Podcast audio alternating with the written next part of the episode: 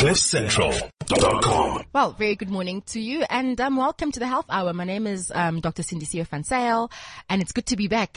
This morning's topic is really something, it's a very important topic, especially because I've been through this. So infertility is something that affects a lot of people, and a lot of people relationships take strain because of infertility. So this morning's show is really going to be awesome because I have Saskia Williams in studio and Angela, and they'll be sharing their personal experiences and also giving information on the Infertility Awareness Society of South Africa. So yeah, this is definitely one to listen out to. And if you want to get hold of us, you can tweet us at cliffcentral.com. You can tweet me at Doc Cindy, DOCSINDI, and you can call into studio 0861 555 189. So yeah, good morning ladies, and thank you so much for being here. Morning, Cindy. Good morning. Saskia, let's start with you. How did you end up starting this society? And also I want to hear a bit about your personal story. Good morning, Dr. Cindy. Thank you for having us on the show.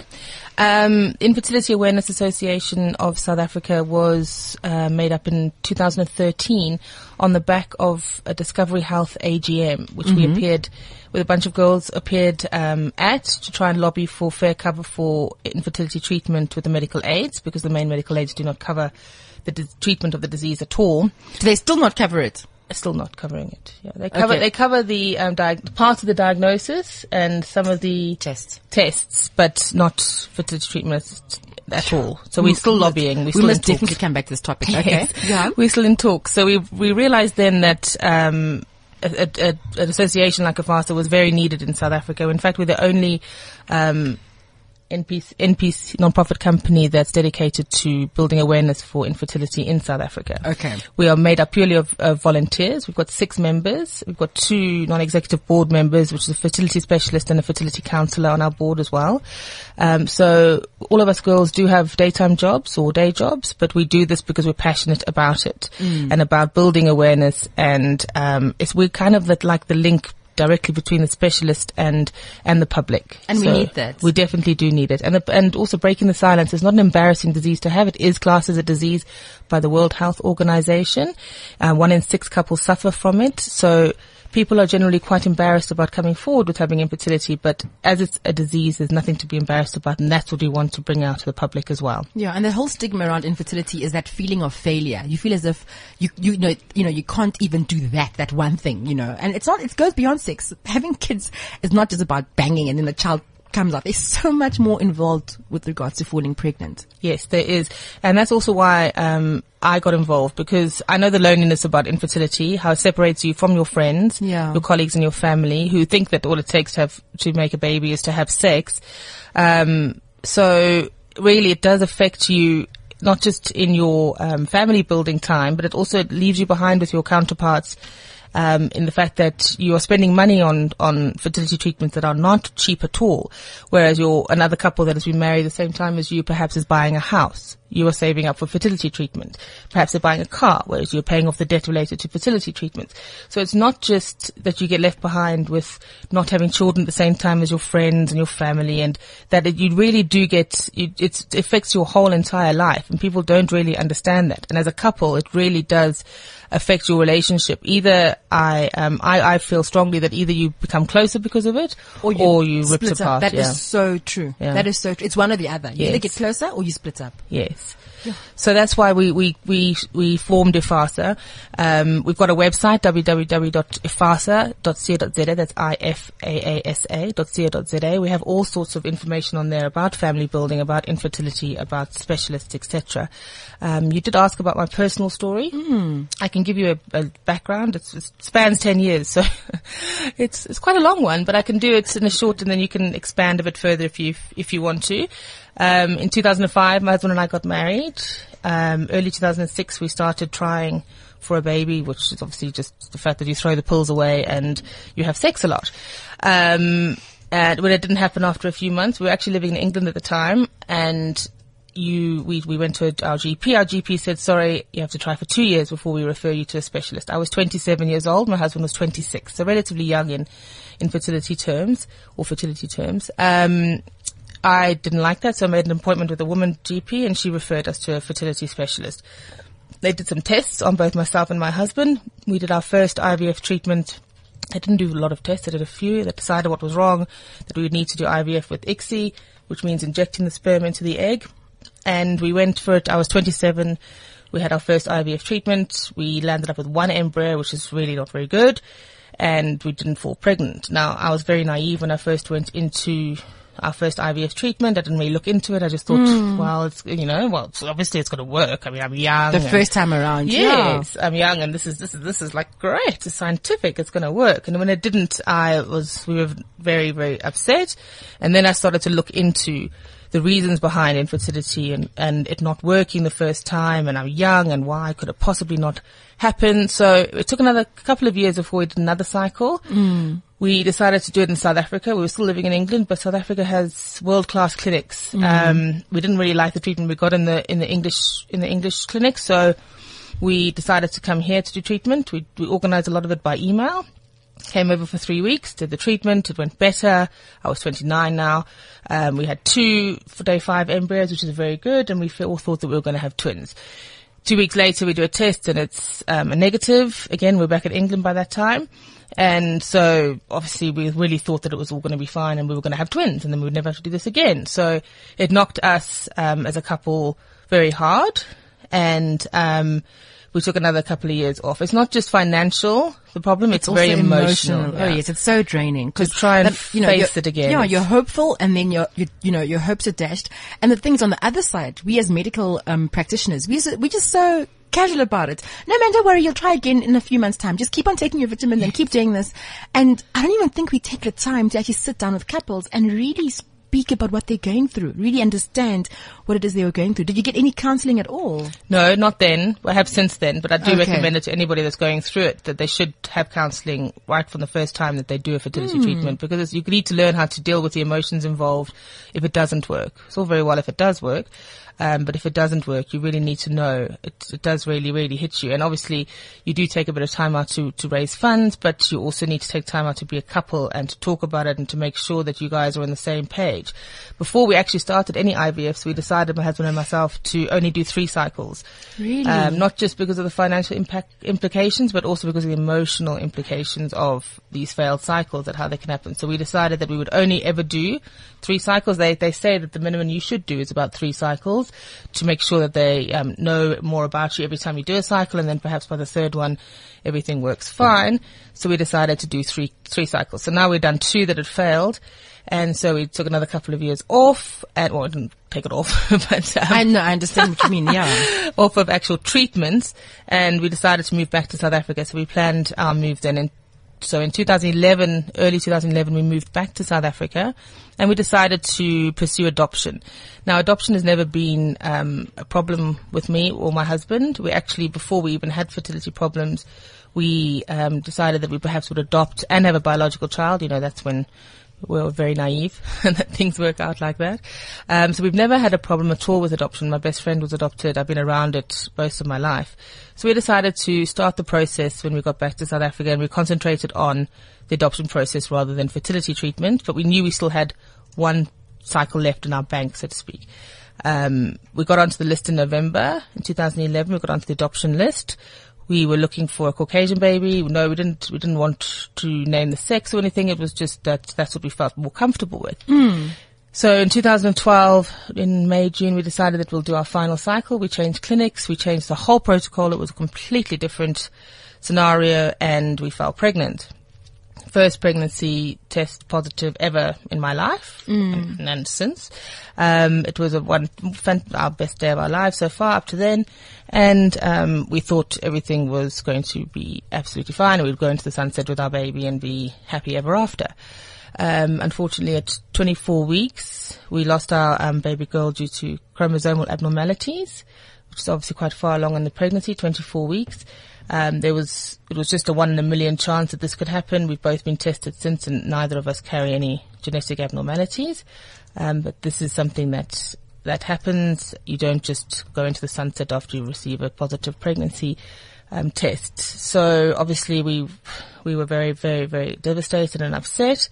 We had been keeping our social worker in the picture throughout the pregnancy. They normally keep you on the adoption list right up until you have a live birth. And so we've been keeping her informed. We told her what had happened, and she was obviously keeping us away from any people that were looking for parents for their babies, and until such time as we decided that we were okay with it. In December, this happened in November when we lost Eloise. In 2012. In 2012, yeah. In December, we got a phone call from our social worker. She said she had decided to put our profile forward to prospective parents or prospective birth mother, and that we had been chosen as first choice, but there was a second and third choice if perhaps it was too much for us emotionally to take. We talked a lot. It was a boy, so she knew that if it was a baby girl, there's no way. It was a very emotional time for us to make this decision. We had only a few days to make the decision. And we talked to our counselors, we talked to our family, we talked to our friends, and we understood that whereas we're in a very fragile place emotionally, that this is something that we thought was sent from our baby girl to ourselves. So we picked up our baby boy 4 days later in December, and, yes, it was a very trying time. You have to wait a certain amount of time before you can apply for the child to be adopted. You have to wait for a time period where the birth mother can change their mind. So it was very, very emotional time, and it did take a lot of counselling and talking between ourselves and families and friends and stuff for us to get through that trying time. But now we sit with a 2.5-year-old who's the happiest child you've ever seen and bright as a button and just makes us smile every single day. So it does make it all worthwhile. Wow. So that's my story. Wow, Saskia. I mean, you and your husband have been through a lot. Yes. And it has made us closer, luckily. Yeah. Very luckily. Wow. I'm sitting and I'm feeling so emotional because, I mean, as I told you outside, I mean, my husband and I, you know, took us 4 years to have our firstborn. And I'd also, just as I was giving up, and we were ready to, you know, try and adopt a little child we had seen at Coronation Hospital, then we fell pregnant, you know. So yeah. Wow. Thank you for sharing that. Pleasure. I think, you know, you're definitely the right person to be working with the Infertility Awareness Society. And I think it's always so important when people share their personal stories because, you know, when you talk to someone and you say to them, I actually understand how you feel. You've walked the walk. You know, when you say it, you're not just talking empty words. You know what they're going through. Each time a cycle fails, the money that has to be raised and so on. And your battle with the medical aids, I mean, that is such an important battle to fight because if 1 in 6 people are battling with infertility, then, you know, and we pay so much money towards medical aid, they have to pay. Yes, that's how we feel. Definitely. And what they think is that other diseases would then fall by the wayside, perhaps because they only have a certain amount of money that they can pay and infertility isn't life-threatening. Which they don't seem to understand that it does take over your entire life when you're going through it. You stay away from baby showers. You try and stay off Facebook because you're so scared that you're going to see a pregnancy announcement for somebody that's been together with their boyfriend for 2 weeks.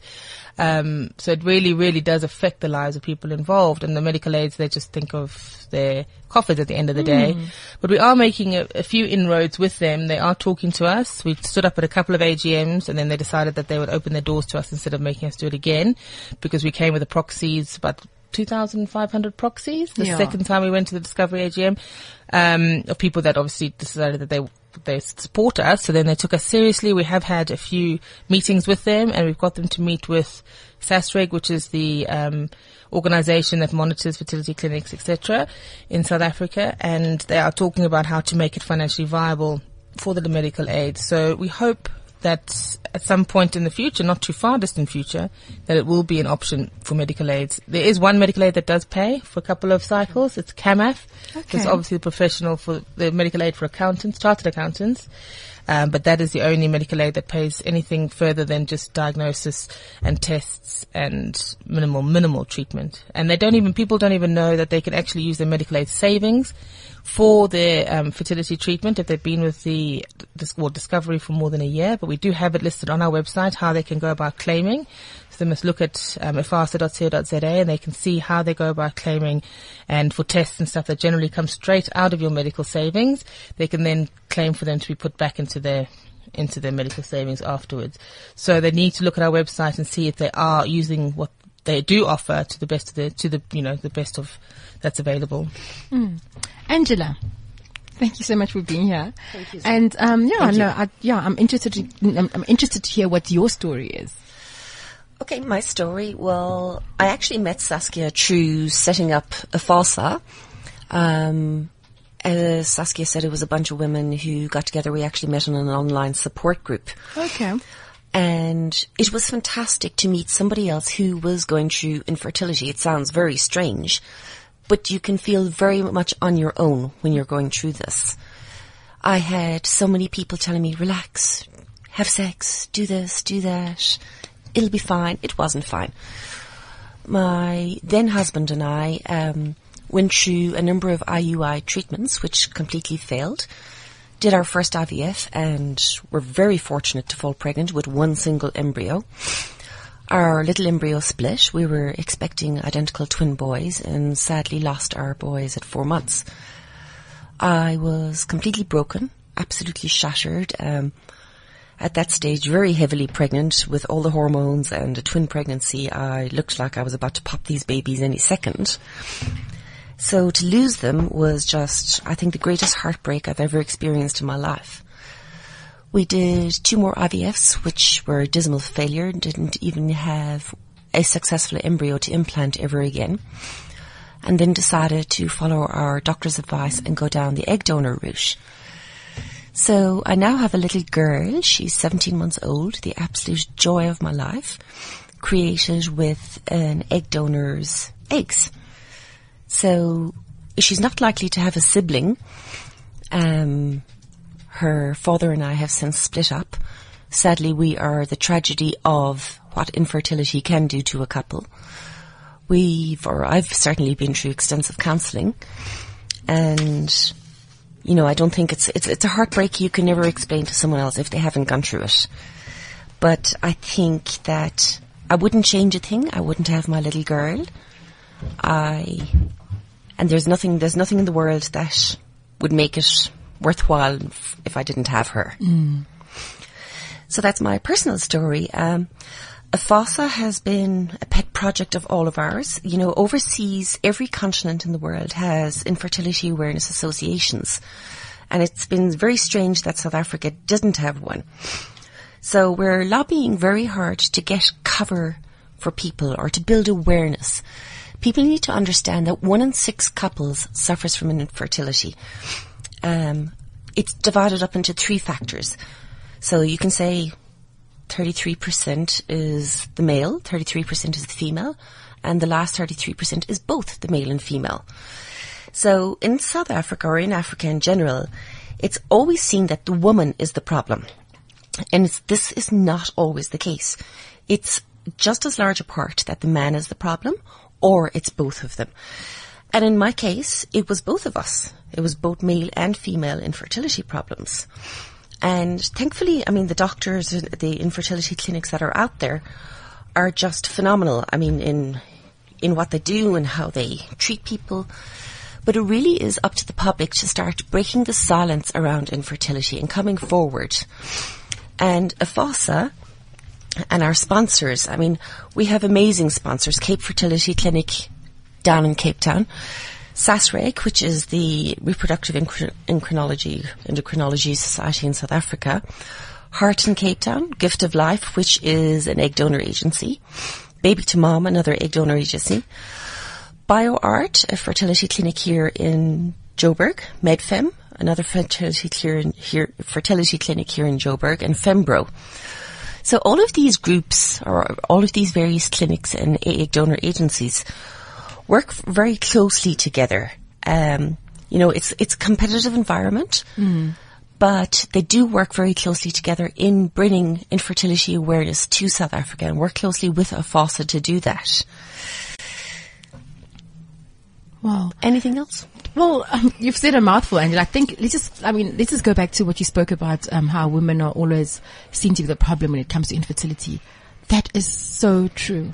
That is so true. And I think, and that's the reason why we're having this show, because we need people to know that it's not always the woman's problem. There's a couple, there's 2 people trying to have this baby.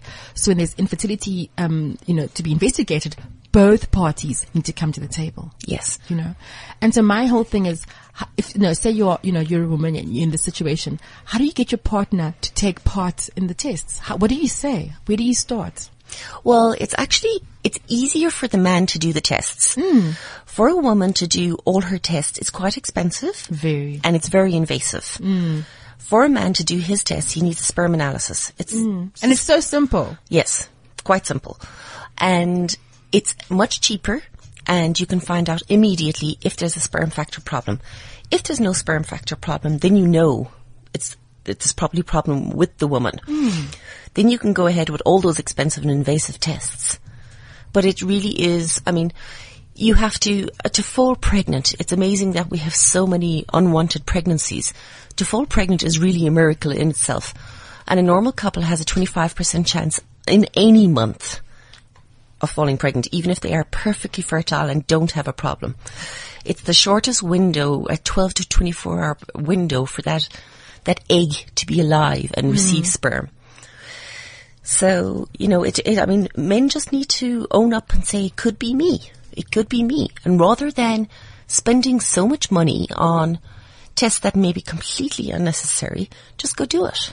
Yeah. But it's not as easy as that. The woman generally does go and get all her tests done first because we don't want to challenge the man's manliness in the fact that it might be a problem with their sperm, and their sperm is very much how they feel, well, manly, I assume.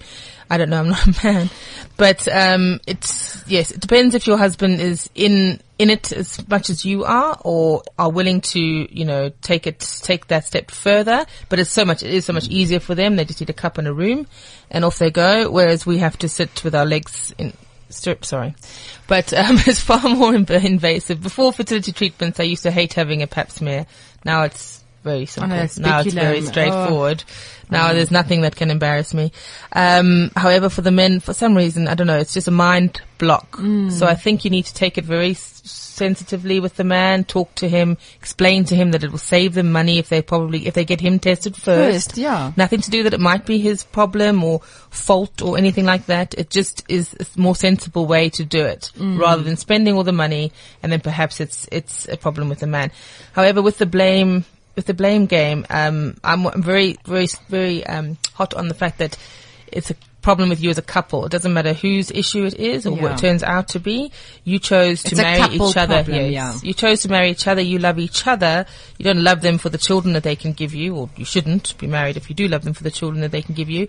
So it becomes your problem. So everybody generally asks, we had that a lot, whose problem is it? Family members or whatever, friends, they don't care. They just ask. But I always say it's our problem because it is our problem. It doesn't matter whose issue, specifically health issue it is. It is our problem as a couple. And if you look at it like that way, then that will really help you get through infertility as a couple. Mm. And the other thing I wanted to find out from you, Angela, in terms of the people that are part of the society, do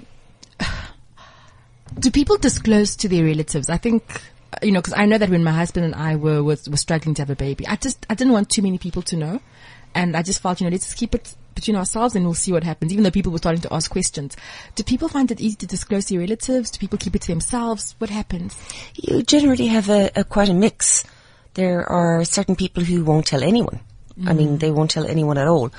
Then you have other people, thankfully, like us in AFASA, who are more than willing to share our stories. But I'll primarily share my story because if I had had the support that we offer people through AFASA at the time when I was going through infertility, I think it would have made a big difference to my life. Mm. I have no shame in saying I had to use an egg donor. And my daughter has already been told and will be told throughout her life to be proud of who she is, to be so thankful that this wonderful woman gave up one cell, literally one cell, but I got to grow her. I got the pleasure of feeling a baby kick. I got the pleasure of breastfeeding. Childbirth. I loved every moment. If I could go back again, I would do it 10 times. Pregnancy. Oh, pregnancy is interesting, isn't it? It's divine. I loved it. I was quite sick. Yeah, there was a lot of preterm labor, bed rest, everything else. But I loved it. It was just the most fantastic thing I have ever experienced in my life. Mm. And it's such a privilege as well. Yeah. So for me, if I was to hide the story, is to tell her that there's something wrong, there's something to be ashamed of. There isn't. This little girl was brought together by numerous people loving her. Doctors, counsellors, an egg donor. You know, it was just... I mean, it's the same as Saskia's little boy. There was nothing to hide. Mm. So I think we're very fortunate in that we found each other. And we're extremely fortunate that, you know, we've been able to put this organisation together. It's a huge amount of work. We desperately need volunteers to help us. We have a website that we need to maintain. We've got fundraising efforts, sponsorship efforts. And infertility is not going away. It gets bigger and bigger every year. The hormones we have in our food, the jobs we do, infertility is just getting worse. Mm. So if anyone wants to get involved, please check out www.ifasa.coza. That's ifaasa.co.za. We would love to have more members on board. We would love more support.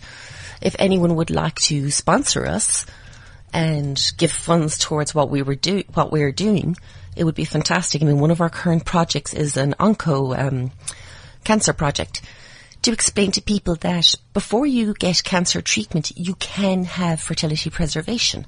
You can bank your sperm. You can rescue some eggs or ovarian tissue. A lot of young people go for cancer treatment and don't realize that they can try and preserve their fertility. It doesn't guarantee. I mean, you could end up like me and having to use an egg donor or a sperm donor.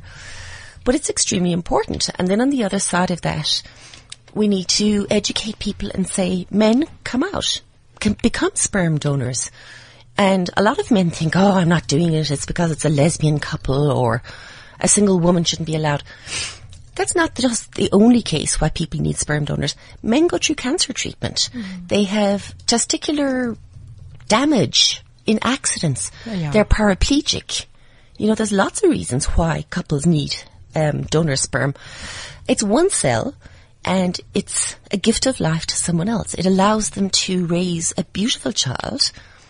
So, you know, there's a lot behind infertility that we need to educate people on. There's so much. I mean, the whole issue about preserving fertility, you know, before you go for cancer treatment, I hadn't even thought of that, Angela. Mm. That is so important. It's extremely important. Wow. But we'll be back after the song break, because what we need to discuss now is like to break down what infertility is and you know, go through all the definitions, because I know, I mean, I'm getting a lot of feedback on Twitter. People are really enjoying this topic. We'll be back. Thank you. I am the future of South Africa. On my shoulders, I carry the hopes and dreams of generations to come. I'm eager to learn, but even more eager to use my knowledge for good. I know that it's not where I come from, but where I'm going to that really matters. At Sibanya Gold, we believe our youth is worth its weight in gold, which is why we are so committed to developing, nurturing, and grooming our young people into future leaders. Sibanya Gold. We are one. This is CliffCentral.com. Unreal. Uncensored. Unradio. CliffCentral.com. Okay, so we're back, and that song was especially for you, Saskia, because I know you like Bon Jovi. Thank you. So yeah, tell me, yeah, I think let's get into the definitions of infertility. Let's just go through each one so that people understand exactly what infertility is. Okay, I'll take this one. Infertility is actually defined as not being able to conceive after 12 months of trying, as in having unprotected sex if you're under 35, or for 6 months if you're over 35. So literally, if you cannot conceive or carry a child to term after 12 months, you should go and get yourself checked out. Now, although age is a very important factor in your fertility, it's not the only factor in your fertility at all.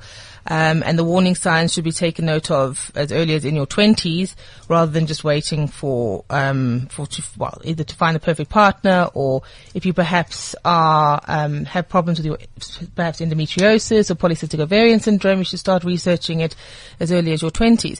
I'm going to read this definition of infertility, because you need to know how important, how really miraculous a pregnancy is by just having sex, because it's a complicated process. It depends on a number of factors, including the production of healthy sperm by the man, healthy eggs produced by the woman, unblocked fallopian tubes that allow the sperm to reach the egg, the sperm's ability to fertilize the egg when they meet, the ability of the fertilized egg or the embryo to become implanted in the woman's uterus, and then sufficient embryo quality to ensure a healthy full-term birth.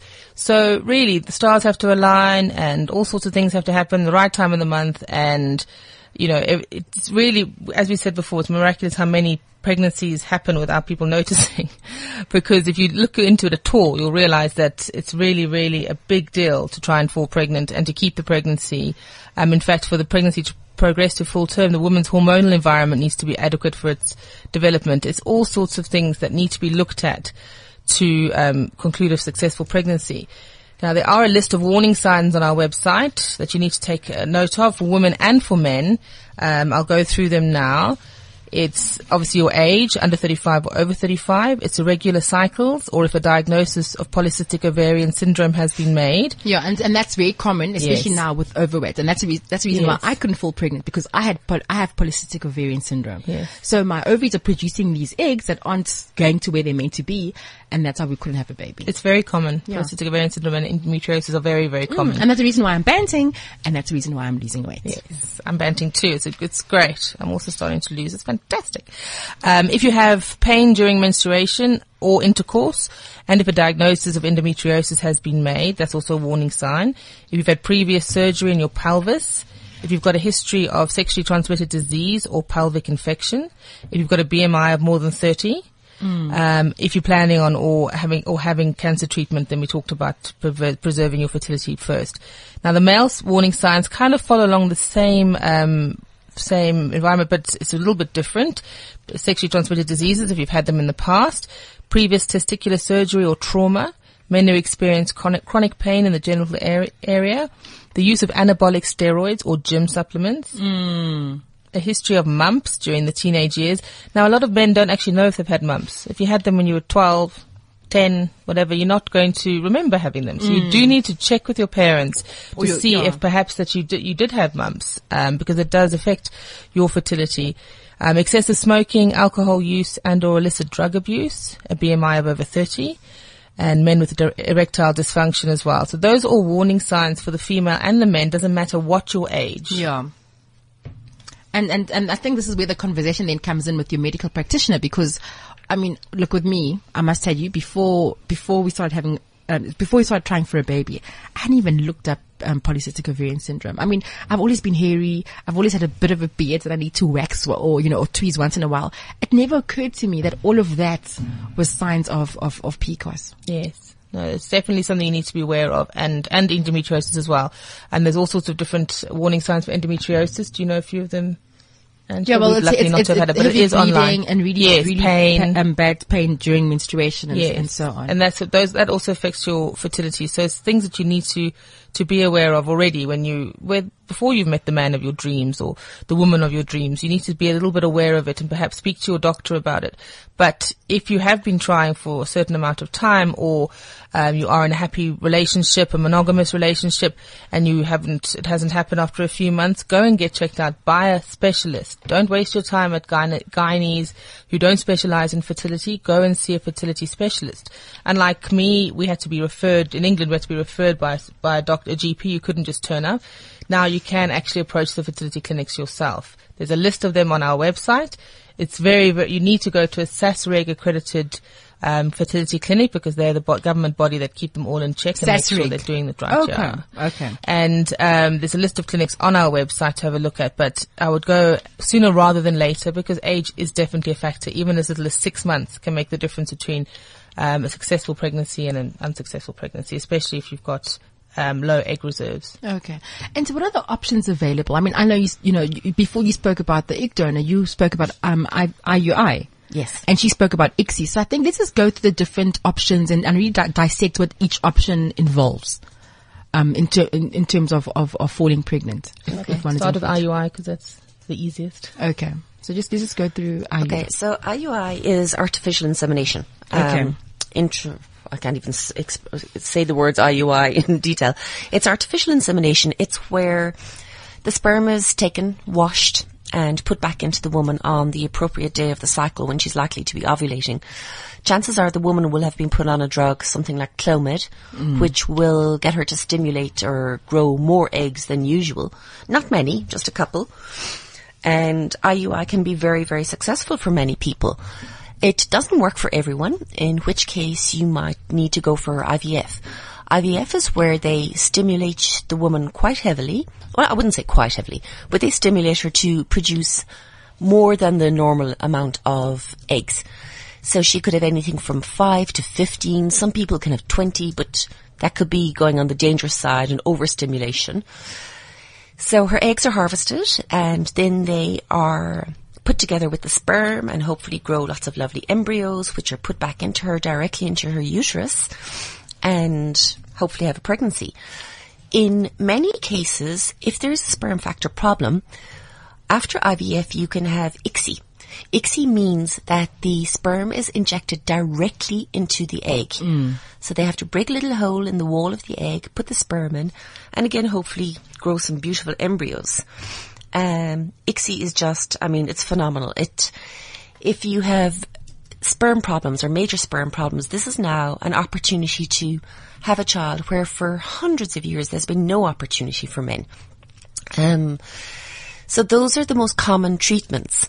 And, you know, IVF and ICSI also should be noted that many women in South Africa have tubal damage, or they've had a previous sterilization where they've had their tubes tied because they don't want to have any more babies.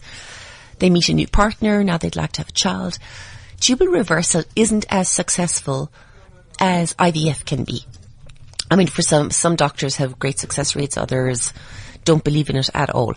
IVF allows you to bypass problems like that by placing the egg or the embryo directly back into the uterus, like with an ectopic pregnancy, which is quite common. Your fallopian tubes can have been ruptured or damaged. How do you get pregnant? The sperm is not going to make it up there. Exactly. The passage. Yes. The sperm's not going to make it. Yeah. So IVF is now allowing people who have problems like this to fall pregnant and have their own babies. That's awesome. And we've made such great strides. And I think this is why, as a Christian, when people come up with all these bizarre statements about how it's not real and it's not from God and so on, I just don't understand. I think I actually sometimes feel that some people need to go through certain things before they make judgments. Before they preach. The pain of not having a baby is, no one, until you've walked in those shoes, you will never know. Well, I think, if people want to say that, then you might as well look at it and say, well, God gave us the doctors and the science to be able to do it. Well, that's what I've started saying to people now. But that's a story for another day, Angela. I don't want to get started on this. Let's talk about the cost of these treatments. I think, as Saskia mentioned earlier on, gosh, guys, a cycle. The last time I referred a client to, there's a clinic, Dr. Jacobs, Professor Jacobs, Mervyn Jacobs. Jacobson, sorry. He's one of the leaders in Africa. And when my patient came back and they said to me it was going to cost them cash 50,000 rand per cycle, I nearly fell off my chair. Yeah, it depends what you need doing as well. The more drugs you need, the more money it costs. So obviously the drug companies are involved in setting the prices for the drugs, but the fertility specialists are obviously specialists, and when you go and see any specialist, be it a gynecologist or anything, for oncologist, whatever, they do charge specialist rates. That's what they charge. So it depends a lot on what you need doing, how much intervention you need for how much it's going to cost you. The costs do vary greatly. There are some clinics that are less than others. There's not a specific rate that they need to all charge. Okay, wait. So some clinics are cheaper than others. Yes. And when you say cheaper, like a lot or a little bit cheaper? It depends. It depends how far out you want to go. Yeah. It depends on a few things, how long the doctors have been around, how long the clinic's been around, their success rates. Oh, I see. That's what they generally base it on. But you can shop around. Certain government clinics offer fertility treatments. Yeah, I know. Okay, so I know that the Steve Biko Academic Hospital offers it. I mean, because I studied at Takis and we had a fertility clinic, but There's a long way. There's a waiting list, yes. And there's also criteria for you to be accepted into the clinic. Yes, and you have to earn certain under a certain amount of. So and if you earn more, you have to put it in. You have to put the money, some money, in towards your treatment anyway, and there is a waiting list. So definitely, so it's good for people to know that. Yes, they need to go sooner rather than later if they do need to go that route. But also, it's a matter of bonding with your specialist. So there's a lot of people that are very loyal to the clinics that they go to, and they would never go and see another clinic even if they don't have a successful pregnancy or cycle, because they bond with their specialist. And it really depends on what kind of personality you like, who you trust with. This is essentially trusting them with your life, your children's lives. You're trusting these people. So some might go to a specialist and go, oh no, I really don't like him, he's just in it for the money. And some might like that specialist, might just love him and want to live with him forever in his pocket. So really people do need to go and not shop around, but go and visit a few clinics and see where they're most comfortable. And then you can decide whether it's worth spending more money to have comfort and to have specialists that you trust, or to spend less money and perhaps not be as comfortable. So really there's a lot of factors involved, not just the cost, but definitely there are some clinics out there that are slightly so you need to do your homework. It's very important. I mean, Nathan is listening to the show and he says he's really impressed by the work that you guys are doing. And this is what it's all about. This is the reason why I do what I do. I'm always wanting people to know what their health is all about. You know, there's not only one clinic you can go to. There's other options. There's, as you said, there's the Department of Health via the academic hospitals and so on. Counseling. Where does one go for counseling? Can you go to any counselor? What would you recommend, Angela? It's very important to find a counsellor who has dealt with infertility, who understands, knows what you're talking about. To be diagnosed as infertile is the loss of your dreams. Mm-hmm. It's a huge challenge for any woman, any man, any couple. And infertility can have an enormous impact on your marriage, your relationship, with your colleagues, your friends, everyone. So it's extremely important for people to realize, go for counselling. Understand, this is traumatic. It's hard. You don't have to go through it alone. There are people out there who've gone through this before you. But we definitely recommend find a specialist. And most of the clinics will offer a counsellor in their practice who knows all about infertility, who can support you. Yeah, that is so important. I think it's also battling with these feelings of failure. There's so much pressure from the world. Like, okay, now you're in a relationship. You passed a certain age. You're over 30. When's the baby coming? Oh, you've been married for so long. When's the baby coming? There's so much pressure and you're dealing with the feeling of having failed. There's no baby. What's wrong with you? You know? And it's hard. And you never get over that. You have all the, when are you, having a baby questions. I mean, we'd been married. My husband and I'd been married. And my family just thought it was fine every time they saw us to ask those questions, because we didn't disclose our infertility until a couple of years down the road. However, our family and friends know what we went through to have our little boy, and they still ask us, when's the next one coming, or when are you going to try for another one, or are you going to adopt again? And it's like, really? And we're not going to adopt again. I'm not going to take that chance away of somebody else having the baby of their dreams. When we were trying and when we were in the doldrums and we were in our worst, we just wanted a baby. One baby. When people were trying and doing 10 cycles for second or third or fourth, I just didn't understand. I mean, that's their journey, so it's fine, but I couldn't understand it. I said, I will just be happy with one. Oh. And still people have a really big thing about only children, even though, when we were kids, there was lots of only children around and they grew up quite fine. But well, I'm an only child and I turned out quite okay. Perfectly. So there you go. Case in point. But they think it's still fine, even though they know everything about what we've been through to ask those questions. So people just aren't aware of it like we are. Like we or the hurt that can cause. Yes. That's just one sentence can cause somebody. So it's just asking people to be a little bit more aware of what your family or your friend might be going through, and if perhaps they have been married for a certain amount of time. Some people don't want children. Just that's respect another thing as well. Some people just don't want kids, and it's okay. Yes, just respect it. Just don't. There's no need for you to ask those questions. It's their life, and if they offer you an explanation, then that's absolutely fine. But just try and stop being so nosy. If you can possibly help it. Not all infertiles manage to have a child. Some of them have to learn how to live child free, and they have to be okay with that. Not all people are as lucky as perhaps Angela and myself were.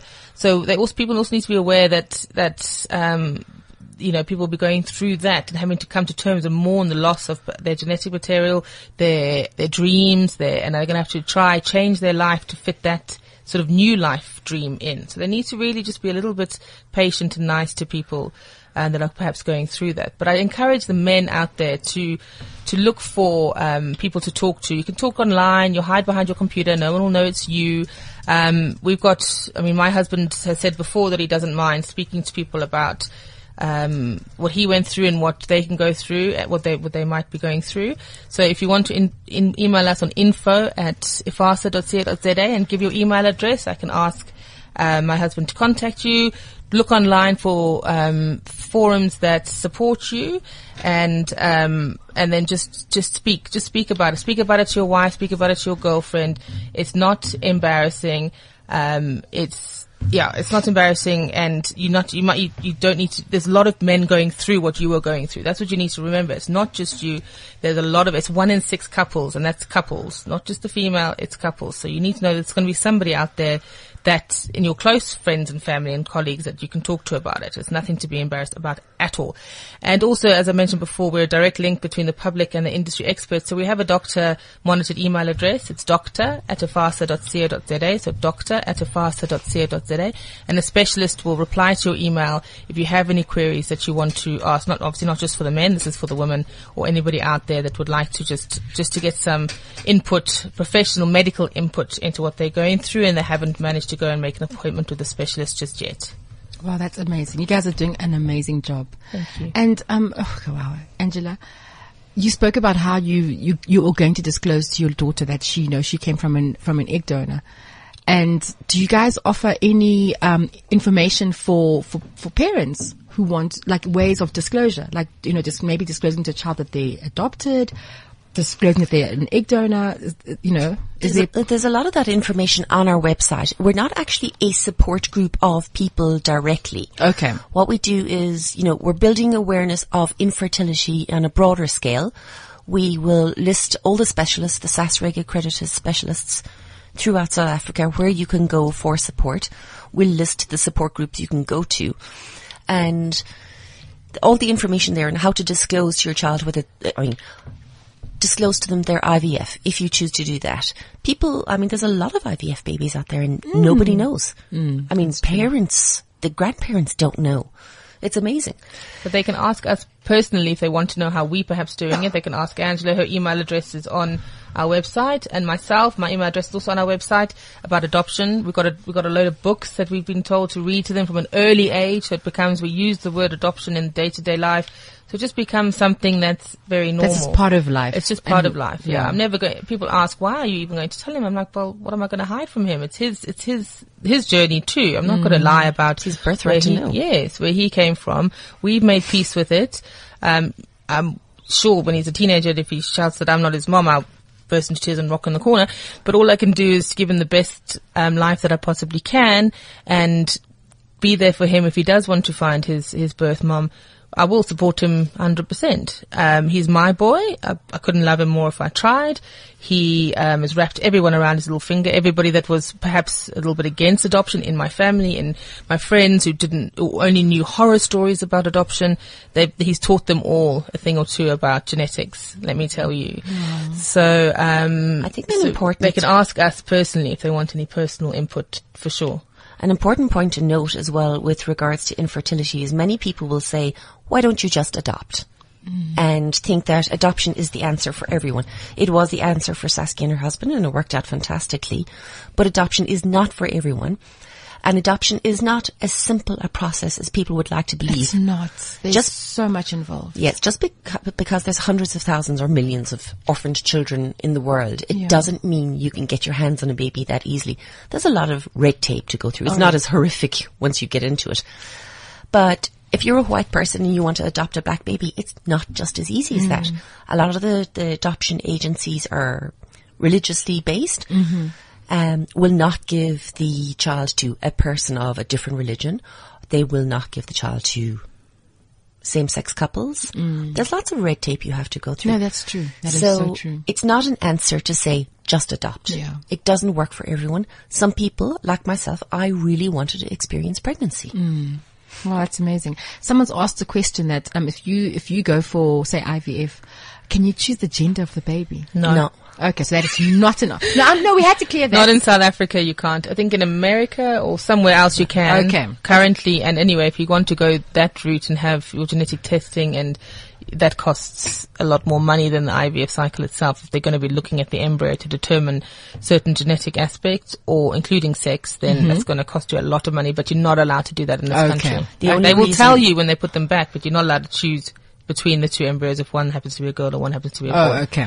The only reason where you can do it here is if there's a genetic disease that can be passed on. Say a boy might be a carrier of cystic fibrosis. Okay.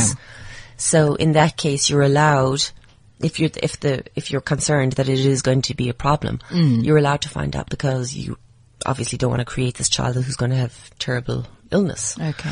But you can't choose it just to make a perfect family, no? Yeah. Yeah. Well, thank you so much, ladies. I think I need your details. We need your Twitter handles. It's at IFASA.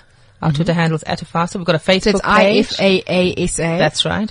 And we've got a Facebook page, the Infertility Awareness Association of South Africa.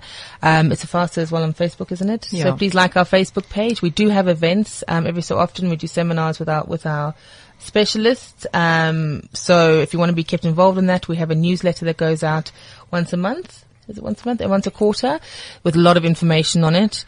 And as I said, we do have contact with specialists at all times. So please like our Facebook page to keep in touch, and go onto our website, www.ifasa.co.za. Thank you so much for being here. Thank you. Thanks for the opportunity. CliffCentral.com